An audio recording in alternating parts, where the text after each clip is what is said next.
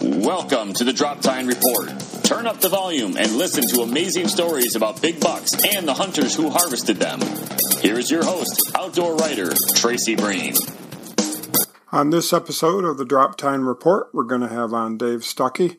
Dave is an Ohio resident and a retired military man, and he has killed a lot of big bucks over the last few years. And today we're going to talk about a giant he killed last year that was well over 200 inches. The cool thing about Dave's story is he doesn't lease land, he doesn't own lots of land. He hunts on land by uh, knocking on doors and asking permission, doing it the old fashioned way. And he's been fairly successful at gaining permission. So today we're going to talk about the monster buck he killed last year as well as, you know, the tactics he uses to try and get permission to deer hunt on private property. Uh, the cool thing about this big buck, a pattern that I see in a lot of uh, interviews that I do, this giant was li- living on a really small piece of property. So it just goes to show you if you put your time in, even a small piece of property can produce a giant deer. Before we get Dave on the show, I'd like to thank my sponsors, my title sponsor, Redneck Blinds. If you're in the market for a new, new blind, uh, check out their fiberglass blinds. If you're on a budget, they also have some great soft sided blinds, including the Gilly blind. Uh, Fourth Arrow Camera Arms, makers of great camera arms, and the Final Rest shooting system, Winscent, uh, vaporized deer urine uh, that heats up the urine and dispenses it, and has been tested by a bloodhound uh, who is actually able to smell that scent several hundred yards away. Morrell targets, check out their high roller target Huntworth clothing if you're on a budget check out huntworthgear.com. Pine Ridge Archery, makers of the Nitro Vane Lucky Buck Mineral. Grim Reaper Broadheads, Schaefer Performance Archery, makers of the XV Arrow Rest, Illinois Connection Outfitters, The Outdoorsmans, makers of great backpacks and tripod systems for glassing, and Wilderness Athlete. Uh, we're into the new year now. Everybody has weight loss on the mind check out Wilderness Athletes nutritional products. Uh, one of my favorite things that they offer is their Hydrate and Recover drink. When you place an order, enter drop 10 at checkout and get a discount. Now let's go ahead and get Dave on the show. Welcome to the Drop-Tine Report, Dave. How are you today? I'm good. How are you doing? Oh, pretty good. It looks like uh, you consistently kill big bucks and you had a good year this year. Uh, but I kind of want to tell the story of a big buck that you killed last year. He was very unique. The first time I saw a picture, and obviously your social media blew up after you killed that deer. Um, you know, there's a lot of big deer killed in America today, but he just had a lot of unique characteristics that when you saw it, you stopped and paused and really took a close look. And uh, congratulations on that monster. Thank you. So go ahead and maybe tell us the story behind that buck and, uh, you know, how long you were chasing him uh, his name, how you gave him his name, those kind of things? Well, the deer I started out, and I think it was 2016. We had a couple pictures of him, and you know he was a 150 inch typical deer. Nothing that I was really interested in chasing. I knew he was young, and I was hoping he'd blow up, but you just never know. Um, hit hit the camera a few times. Um, nothing else to go off of. I just had him off the mineral site, and then a couple pictures in November. Then in 2017, he just blew up into this freak. He had a, a crazy main beam and a, you know, it was a double main beam one side. I think he had, you know, you never know what happens to a deer when they injure the rack like that or if they were injured or whatever. But he just, he blew up. He probably put on another 30 inches. He was close to a 180 inch deer, maybe, maybe a little bit more. And uh, kind of the same thing. The routine was I got a handful of pictures of him in June and then again in uh, August and uh, never had any more pictures of him. So, you know, my my year was kind of I was bummed out about. I just I couldn't figure this deer out. And then uh, the crop rotations that the farmers had and everything, I think it really helped me out. He uh, moved in on that farm that I was able to hunt. And in 2018, I was riding around looking in the bean fields, and and we spot him out in the bean field in uh, mid July. So I ran okay. over you know, I, I run over to this farm the next day and I, I put a four or five cell cameras out. And uh, three days later, I started getting pictures of him. And then, you know, the madness in my head started from here because I was getting him in the daylight, you know, in the morning, the evenings, all through the night. I mean, he was there constantly. I knew he was living right there. Okay. Um, you know, and kind of how we got the name Megalodon was I put those cell cameras out, and uh, our family already had a vacation paid for down in Florida. You know, we like to try to get down there once a year, and we get down there, and I land in the Atlanta airport. You know, because we're from Southern Ohio. And uh, okay. uh, first thing I did when I popped my phone out of my pocket and turned it back on from the plane, and I had pictures, and it was the very first pictures at the end of July of him standing there, and it was he was like just posing, and you know we were going to the ocean, and you know to be honest, I hate the ocean. You know, I'm just not the ocean. Uh, but uh, you know, and I, me and my son always joke about sharks and stuff like that. So I said, I'm just going to name him Megalodon. So that's kind of where his name came from. Since I I was in Atlanta when I first started getting great pictures of the deer, besides the couple the year before. And, uh, and he is kind of a freak, right? So that that name in my opinion, definitely uh, definitely fits. Yeah, I mean, he was in uh, the area he was kind of living in. You really couldn't see him. Um, I really had to. We really had to look for this deer to find him. And once we found him, and you know, and deer is very unique. He never left really. Um, he lived on a 220 acre farm, but the the section that he was on on this farm, it was probably only 20 acres. He never left. I mean, he he had a very small circle. I watched him stand up almost every day out of this thicket. He'd walk down straight to the creek, get water, come back out of the bean field, and it was usually right at dark. Um, so you know, yeah, the name kind of just fit him. He was already well developed in July. I mean, I he already knew, I knew he was going to be over 200, and that's all about that's about all I knew. Okay, now now living in that small area, you know, 20 acres, was he almost exclusively living on beans?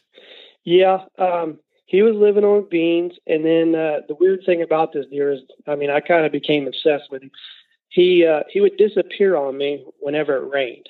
Um, so I got to watching him and trying to figure him out. Well, I kept kept catching him going across the road.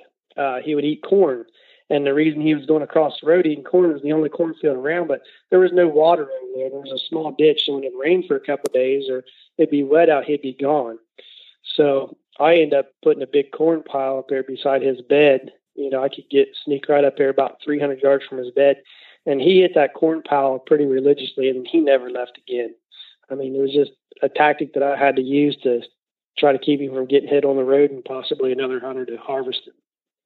Okay, so you had water on that side of the road where you were hunting him. Yes, we had a, a little creek. Uh, it's probably he was probably bedded about 300 yards from it across the bean field. Okay. Okay.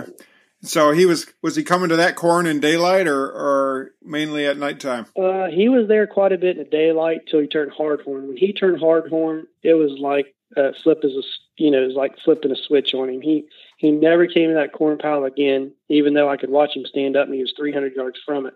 He never came to it again when he turned hardhorn unless it was between midnight and three o'clock in the morning. Okay it's amazing how that happens, but it's a, a consistent story that I hear and, and have read and written about my whole career. You know, they just somehow they change. You know, their personality changes the moment they ter- get hard horned. Yeah, I mean, you know, when we were seeing him in the daylight, we would when every time that you know you get a pop up storm or something come through, we'd run down the road because he was about 15 miles from our house. We'd run over there and, and watch the fields, and every time it rained he was in zealot, he was out there uh, you know, and then just like you said, that when he turned hardhorn, he was he he became a ghost pretty much. I mean, he was standing up out of his bed the last five minutes of daylight. I could barely see him, and I was I was 152 yards from him. You know, I'd range find him every time he came out of the thicket right there. Wow. So, so obviously, I mean, just listening to this for a few minutes, you were obsessed. How how often were you going to check this deer out? Um, I usually I was out there almost probably four or five nights a week, but I was watching from the distance. You know, I was I was six, seven hundred yards away, and then uh, you know I had the cell cams down there, so I was getting live updates all through the night, all through the day, and then anytime that I thought I could catch a glimpse of him, whenever it's storm or it was a cooler evening, I try to get out there and just just observe him and see what kind of you know, kind of pattern he was on or what he was doing or if he was making any of the same moves ever the same, you know. Yeah. Okay. Now, now that's uh, w- what day did you kill that buck? I uh, I I aired him on October twenty second. Okay, so you're quite a bit into the season by then. Did you have, uh, you know, a lot of close encounters with him before then? Well, I um, I had an area that I can slip into from the. Actually, I had to thank my neighbor there. He let. If it went for him, I probably would have killed this deer. Uh, but the neighbor let me walk in from his side, and there was a big fence row between his bed and where I was at, so I could walk over there without being seen. And I had a. I actually had a redneck blind set up in the edge of that thicket there, and I could watch him across the bean field. And then, um, as I was watching him, you know, every day, figuring him out, you know, got closer to towards the end of October, he started making the same mistake, and he was going down to my left about 400 yards. This pinch point, and he was making a bunch of rubs and scrapes over there. Okay, so eventually you hung a stand then, or how did you? Yeah, I. Uh, you... I actually uh, waited till it started storming one day, and I mean it was it was a horrible storm. It was lightning, thunder, thirty mile an hour wind, and I ran over there and put a tree stand up because I knew he'd be bedded. You know, in my mind, I was hoping he was going to be bedded during that storm. So I ran over there and put that tree stand up in that corner, and I put a camera down there. And sure enough, it was him making those scrapes and rubs down there. He was down there almost every night. And after I hung that stand, seven days later, I actually aired him out of that stand at 13 yards. Now, these scrapes and rubs that he was making, were those always at night or was some of those, you know, during daylight? Um, most of them were at night, you know, uh, almost all of them were at night except for the last few days there, right before I killed him, he was showing up, you know, half an hour after dark, you know, an hour after dark. So he was getting closer and closer to daylight. And and so, you know, tell us the story of the day you killed him. Well, he come in and um, you know I'll be honest with everybody I put a shot on him that I wasn't proud of. Uh, it was more of a almost a straight down shot. I'm 23, 24 feet in the tree, and uh, he's at 13 yards, and I stick him straight down pretty much. And um, you know I, I knew it was a lethal shot. He runs up, and he's standing up there for about two minutes, and uh, he he takes off. He bolts off. So I thought I hit him a little bit further back and uh, I uh, couldn't find no blood right there where he was standing. So I thought, well, maybe I didn't get an exit. I had 26 inches of arrow in him. Um, so we left, came back for, for, about 13 hours later, and we, we searched and we just couldn't find anything. Uh, I didn't get an exit. The arrow was pretty much all the way through his body, from his mid shoulders all the way to his to his back hip. Once we found the deer and realized what happened. Uh, okay you know, we we searched and searched and searched. The deer actually had doubled back on us, and he was laying about 300 yards down the creek in the water, completely submerged. Um, we looked for t- we looked for two days and then found him on the third day. Okay, now was this a morning hunt or an evening hunt? This was an evening hunt. It was, um, like I said, it was October 22nd, and uh, he was he was actually up on his feet at like I had some cameras up closer to towards his bed, and after you know checking his cameras and everything, he was actually on his feet at like five o'clock that day, which I didn't kill him till I didn't stick an arrow until around five thirty that evening. So he was okay. already up a couple hundred yards away, you know, and he was out in that field checking does and grunting, and you know he's just running all over the field, just like it like what was happening right then and there. Okay, okay. Now, uh, before we did the interview, you, you were kind of telling me your your strategy about hunting, and and you mentioned that you know you don't pay to lease, uh, you don't own an enormous amount of property. Uh, you know, you get permission the the old fashioned way. Uh, now, are all these places you're hunting near your house? Um, you know, are you knocking on doors? What is your strategy for securing hunting land? Well, um, you know, I'll, I'll, be honest. I grew up around here, so I know a lot of people. Um, sure. So I just drive around in the, in the summertime, and I try to find big deer. And when I find one, you know, I I just go knock on doors till I either get lucky or I get refused and have to find another deer. But uh, for that instance, I've had that farm over there for six years. What happened was years ago, I drove over there and um, a buddy of mine hunted on the backside, and the property sold, and he never he never went and asked for permission, and he told me he's like, you ought to get that, so we have this whole block on lockdown. So I got it. First couple of years, I didn't really hunt the property. I mean, there was nice deer there, but I was always stuck on something else, you know. And uh, mm. so I kind of just always ran cameras on it. I, I always watched the fields, and so I went over there that year and you know got lucky, I guess you kind of say. And I've had that farm ever since. And as long as I can keep it, I'll keep it now. Yeah. Now, uh, when you're knocking on doors, what is your percentage of success? Do you think? I mean, uh, you knock on ten doors, how many say yes? Maybe two. okay. You know, and, and, that doesn't that doesn't discourage you. I mean, I think that's one of my my own problems. To be honest, I, I live in Michigan. I've knocked on a lot of doors, and I guess you get told no enough, you just give up. Well, um, you know, a lot of times, you know, since I'm from around here, uh, a lot of guys, I, I kind of got a decent reputation because I, I don't tear up the properties. I don't leave trash. Um, and I try to key on the properties where there's nobody else at. I mean, I, we got a lot of farms around here where it's, it's huge families and most of them hunt. I just avoid those farms because, you know, you know, you're going to get told no because they all hunt, you know, mm-hmm. so I, mm-hmm. I try to look for small acreage sometimes, uh, you know, and then, like I said, just riding around trying to find big deer, you know, it's just, it's just part of it. You can't kill a big deer if he's just not there. Sure. Yeah. yeah. now let's jump ahead to this year. Uh, you killed some big bucks again this year, didn't you? Well, I, I arrowed one good one um, opening evening. We uh, kind of the same story, you know, Tracy. We uh, a buddy of mine was out riding around and saw this double drop tine deer, and we thought he was around 170, but he ended up being a little bit smaller than that. Um, he was on a bigger deer he thought was 200. So him and I started knocking on doors. And uh, the property that we kept seeing the deer on, we got denied. The property, you know, south of it and, and west of it got denied. And then the property on the west was just a 20 acre wood lot. And we, we got lucky and the lady actually got back with us. She lives, she actually lives in Columbus, an hour away. And uh, so we took a ride up there, and she granted us permission. And that deer, you know, started walking the ridge around after we turned hard hardhorn, and he came right in there, and I arrowed him at first evening of season, and that kind of was a quick story. Now, on a 20 acre part, did you do anything to that 20 acres to make it uh, more desirable, or you know, what, uh, what'd you do there? Kind of the uh, same thing. The deer was up in a bean field every night, which we couldn't hunt the bean field um, and on that east side of the property had a big ridge that a big shelf that went around.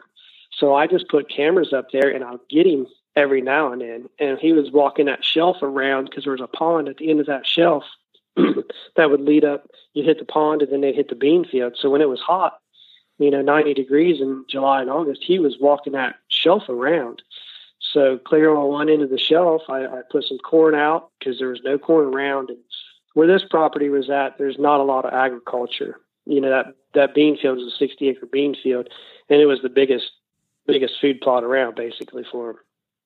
There was nothing okay. else there, so I, I used the corn tactic again, put it at the end of the shelf, and then about two or three hundred yards down on the shelf, there was a pinch point where it was about 40 yards wide. I put my stand right there, and when he came to that pinch point, I stuck him. And so you're not having a problem with uh, bucks being nocturnal when you're baiting? Um, usually you do when they turn hardhorn. Uh, other than that, I mean, sometimes going in and out of there, I, I think it makes it more difficult. You know, just like going to your food plot every night. You know, your entry and exit, I think, is really important. Um, that that's the main thing I look at is when I find the deer is how I can, I try to figure out where I think he's bedding, and then go in there from there for my entry and my exit. Um, I think uh, in the past that I've, I've ruined a lot of, you know, I, I missed a lot of chances at big deer because of my entry and my exit. Sure. How old are these deer you're killing? Um, the megalodon, he was either, I think he was five. You know, um, I never had his teeth sent off.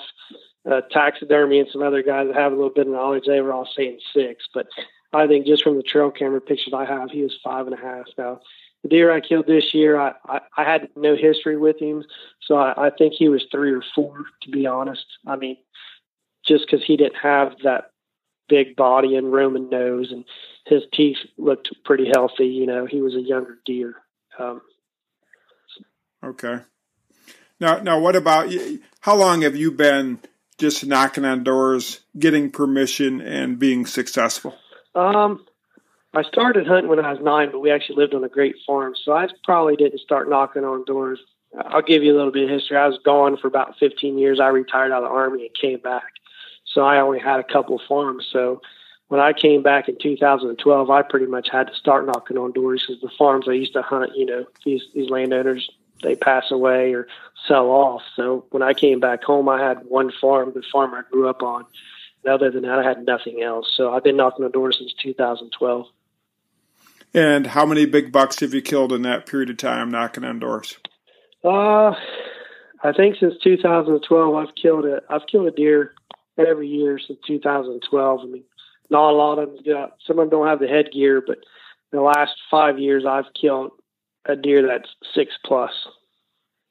You know. Now, is there something that's changed? I mean, are people around you passing deer, or have, have your tactics changed to consistently kill a buck that old? Um, I would say a, a little bit of both. Uh, some of the some of my neighbors that I have, you know, they're they're on board with the management. And, you know, we share pictures, and you know, hey, I've had this deer for three years, so that way we can kind of guess the age of the deer. And you know, the headgear, they're just not always going to be a 200 inch deer sometimes. Absolutely, yeah. You know, yeah. and guys got to realize that. You know, yep, I, that's that's a mistake. You don't, not, you know. Luckily, you're living in Ohio, but like where I'm at here, to kill a 200 incher is pretty rare. Yeah. Um, and and and they are anywhere, obviously, but but you know, you're consistently killing five, six year old deer. What do you think the average is if you average them out? 150, 160? Um, probably close. 140. Yeah, probably closer to 145 to 150. Uh, okay. You know, I the last few years I've had to take a I call them old bully bucks, but you know, you'll get a 135 inch, 140 inch eight point with seven, eight years old when he walks in the field. It, it don't matter. I mean, I've watched him chase away 160, 170 inch deer because they were just, you know, four year olds you know, five year olds. They, they just, you know, the last three years before I killed Megalodon, I killed a six and a half and a seven and a half and an eight and a half year old deer. Now you said it's it's partially from people, you know, holding out for bigger bucks and partially the tactics you're employing. What things are you doing different now that you've learned, you know, through the school of hard knocks to help you kill bigger bucks? Uh, out here where I'm at, and you know, every all the terrain's going to be different everywhere you hunt. But I'm here in kind of southern, south central Ohio, and I'm right at the edges where the hills meet the crops. You know, most of the farms I hunt, I'll give you a prime example. The the farm I killed Megalodon is 220 acres. Probably 190 of it's tillable. So you know they can see you from a long ways away.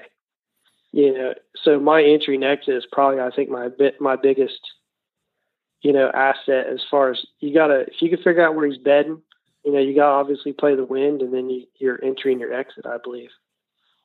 Have you ever had to create an entry and exit? Yes, I, I've got on my hands and knees and, and cleared a few paths with a little handsaw. And, and, you know, other things I like to do, I don't like to do it, but I do it is when I hang my tree stands and, and, and when I'm out here uh, changing cameras or, you know, anything, putting up blinds, I I do it only when it's storming. I mean, it's got to be pour down. It's got to be pouring down. It's got to be windy. It's got to be nasty. You know, I'll wait a week to go out and put out cameras or do something. I'll wait on that storm to pass through. That's interesting. That, that's uh, and I and I could see it probably does work, especially if it's raining a lot. It's probably going to wash away your scent. Yeah, that's part of the reason I do it, and then the other reason is I'm I'm hoping he's going to stay bedded during that. You know, a lot of deer I won't say all of them, but a lot of deer won't move. You know, they'll they'll go ahead and bed down and and, and wait it out. Also, you know, especially if they're in their bedroom and they already feel safe. Um, yeah, that that's interesting. You talk about the bedding part. How many of these deer that you killed do you know where they're bedding? Uh, in the last four or five years, I'd probably say, you know, if I killed five bucks, I'd say three or four of them. I, I pretty much have a general idea of where they're they're bedding at most of the time. Now, is is it cell cameras that's allowed that to happen for you, or is it just old fashioned looking through glass? I mean, a little bit of both. You know, you you can't. I mean, we've put out cell cameras and, and they walk 30 yards behind it, and you never know they're there. You know, so I think you know putting them in pinch points or where you think they're bedding, and then also you got to you got to be out there once in a while. And you got to keep an eye on them. I mean, you know, you got to learn the deer's pattern. And are you learning that largely in July, August, September? Yeah. Um, well, you know, as long as the beans stay green and Ohio kind of, we don't get lucky and aren't able to kill a velvet buck, season don't come in that early. But if you can get get on one in the summer pattern, I think it's easiest. You know, the last two years that I've been fully retired, I'm able to actually put a little bit of time in. I can, you know, just like this year, I was able to run out there the first evening and kill that deer. Uh, I think you know you got a short window in Ohio, but the deer in the summertime they they do they are up on their feet a little bit, and I think they're somewhat easy easy to pattern if you got the right crops. Crops rotation kill me. Like this year we had nothing but corn, so you know here I am. You got your nothing's visible. The deer patterns completely changed. It seems like they flock more towards the, the beans than they do the crops till late season. Yeah, yeah. So I mean, you're just dealing with all the things that average Joe, uh, you know, deals with, and, and figuring out a way around it, so to speak. Just working hard. Yeah, I mean, you know, you can't always say that I'm always successful, but you know, you put your time in, and if you're able to put the time in, you know, some I, I can't imagine how many big deer's been saved by nine to five jobs. It used to happen to me all the time. yeah, that that's for sure. Now, are you a, are you an all day sitter? It doesn't sound like it. Um, I I try to be in November. You know, like like the last week in October through the first couple weeks in November, if I can.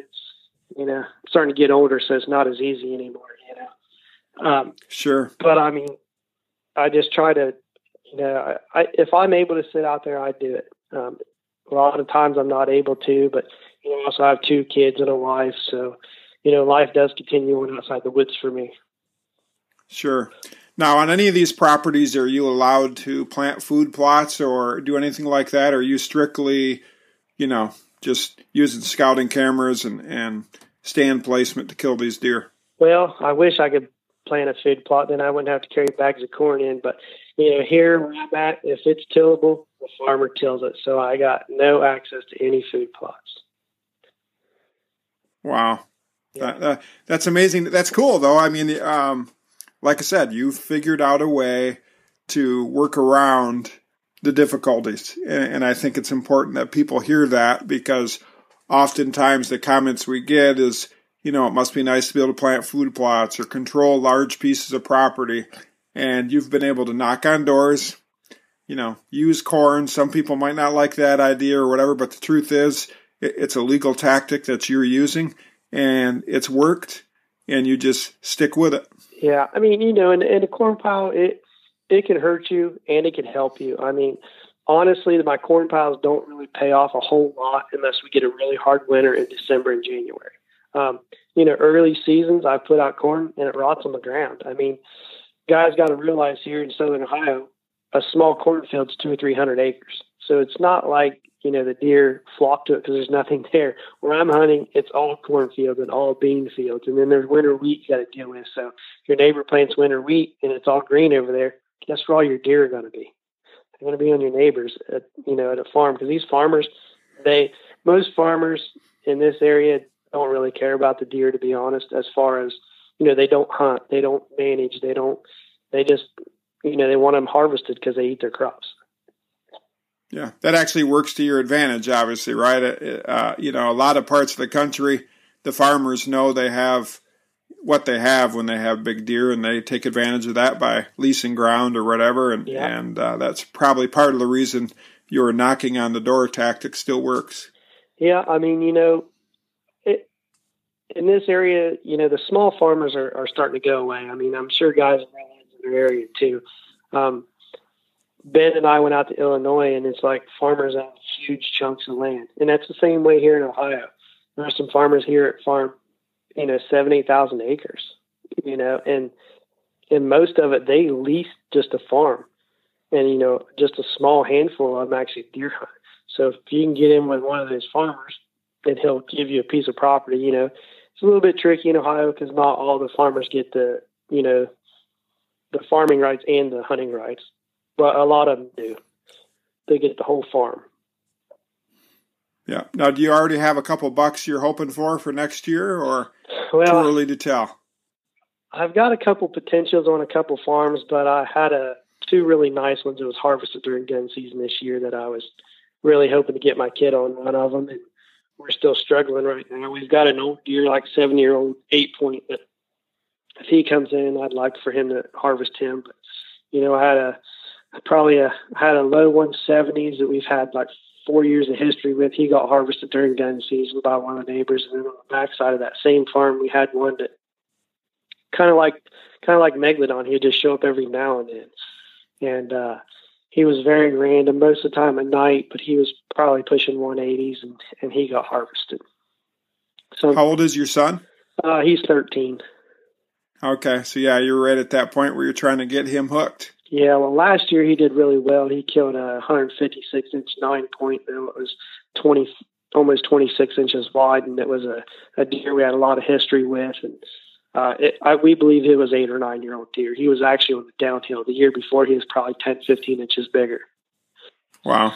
So uh, trying to get how, him how, on the how, right track, you know. Sure. How how uh, big was Megalodon? Uh, Crockett standards, he went 232 and some change gross, and then after deductions, he was 223 and some change. Holy cow, that's that's something. Yeah, I mean, you know, there's a lot of videos out there. You know, Whitetail Edge has their video out that they told the story, and it says 229, but that was before I ever had him officially scored. So, you know, it, it's all the same. I was just happy he broke that two mark because that's every hunter's dream. Yeah, absolutely. That's cool. Well, you're you're definitely doing something right to consistently kill the bucks you're killing. Um, you know, without having to own land, and I mean, let's face it, it's an uphill battle these days, and and you seem to have figured out. So, congratulations on that, and congratulations on consistently harvesting good deer. Thank you. And uh, thanks for taking the time today, and uh, good luck getting your son on a buck. All right. Good luck to you, Tracy, and thank you for having All right. me. Yeah, take care. Bye bye. To learn more about Dave and the web show he is a part of, Whitetail Edge, visit whitetailedge.com. To learn more about me, visit my website, tracybreen.com, T R E C Y B R E E N.com. I mainly use that website uh, to book speaking engagements at wild game dinners. I want to thank everyone for listening today Uh, between now and the next show. It'd be great if you could give me a positive review on Google Play or iTunes and subscribe to the Drop Tine Report. Thanks. Have a great day.